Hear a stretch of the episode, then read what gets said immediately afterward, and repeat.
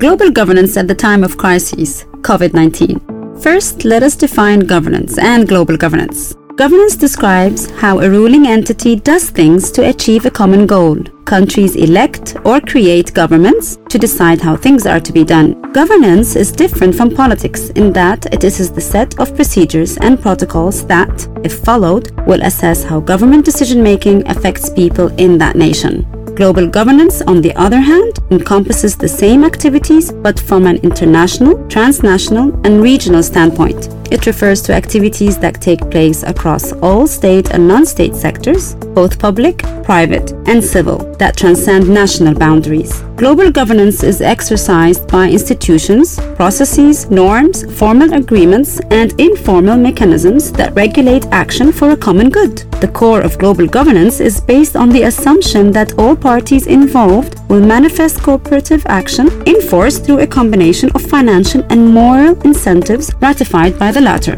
Global governance is comprised of elements and methods from the public, private, and civil society sectors that unite to create recognizable entities, such as international organizations that share agreed upon standards and directives. Methods of global governance include harmonization of laws among states, international regimes, and private sector organizations. How does global governance come to play at times of crises? With the recognition of the limitations of global governance and in some cases the lack of legitimate power among international organizations, governments face a prominent dilemma when it comes to handling worldwide crises. Common goals that countries have come together to resolve, such as environmental protection, human rights, climate change, and the like, share the trait of urgency and importance that no one can deny. In such cases, specialized entities contribute with the efforts, funds, knowledge, or expertise that can be deployed to address the common goal. Core elements of governance, such as transparency, accountability, efficiency, representation, and adherence to conventions, are then assessed by all stakeholders involved to guarantee a fair game wherever possible.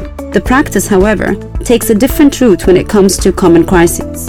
For example, COVID 19 imposed the nagging question of what should be the most effective course of action to be taken in such scenario. Putting the words global governance and COVID 19 in one sentence automatically triggers the term WHO in anyone's mind. According to the organization's constitution, Article 37 mandates not seek or receive instructions from any government or from any authority external to the organization seem to only go so far. So, what should have been the optimum scenario for the international organizations to best manage the crisis? Well, to address this question, it's important to accept the fact that crisis conditions lead international organizations to centralize decision making, which subsequently affects their autonomy, or at least that's the conventional point of view on the matter. The reality is different. In international organizations, IOs, member states can exert their power in various ways. They may start monitoring IO actions more closely, they may attempt to influence decision making directly, and ultimately they may seek to redefine or even revoke the mandate that they have given the agency. We thus start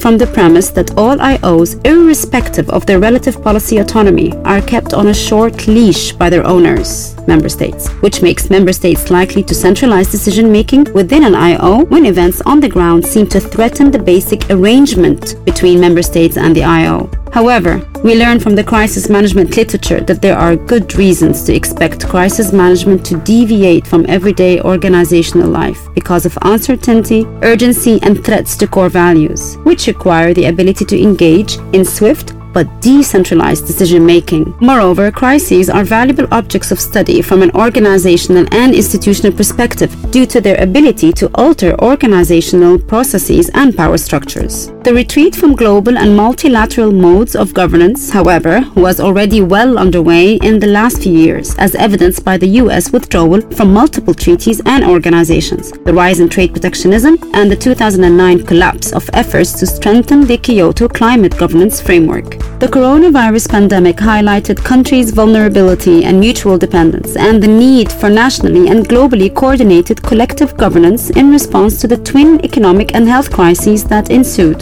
The public health crisis demanded multi level coordination, and organizations such as the WHO would be expected to play a key role. Similarly, many called for an international collective response to the cascading economic repercussions of shutting down entire sectors and cities. It soon became apparent however, that COVID reinforced a resurgence of state power and further weakened multilateral institutions. Indeed, in the epidemic's early stages, any semblance of international cooperation collapsed.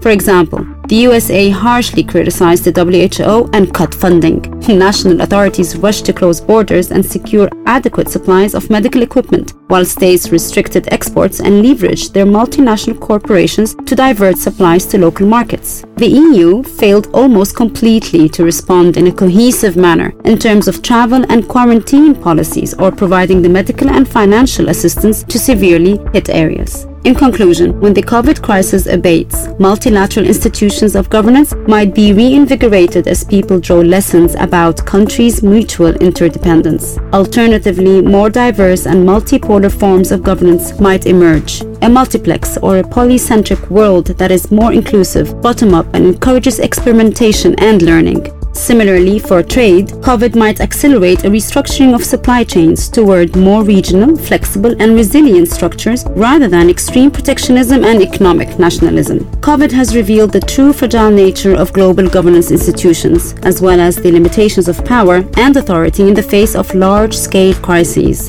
A disturbing implication is that threats need to be looming and tangible to generate a meaningful governance response, but even then, actions are likely to be inconsistent and hard to sustain over time.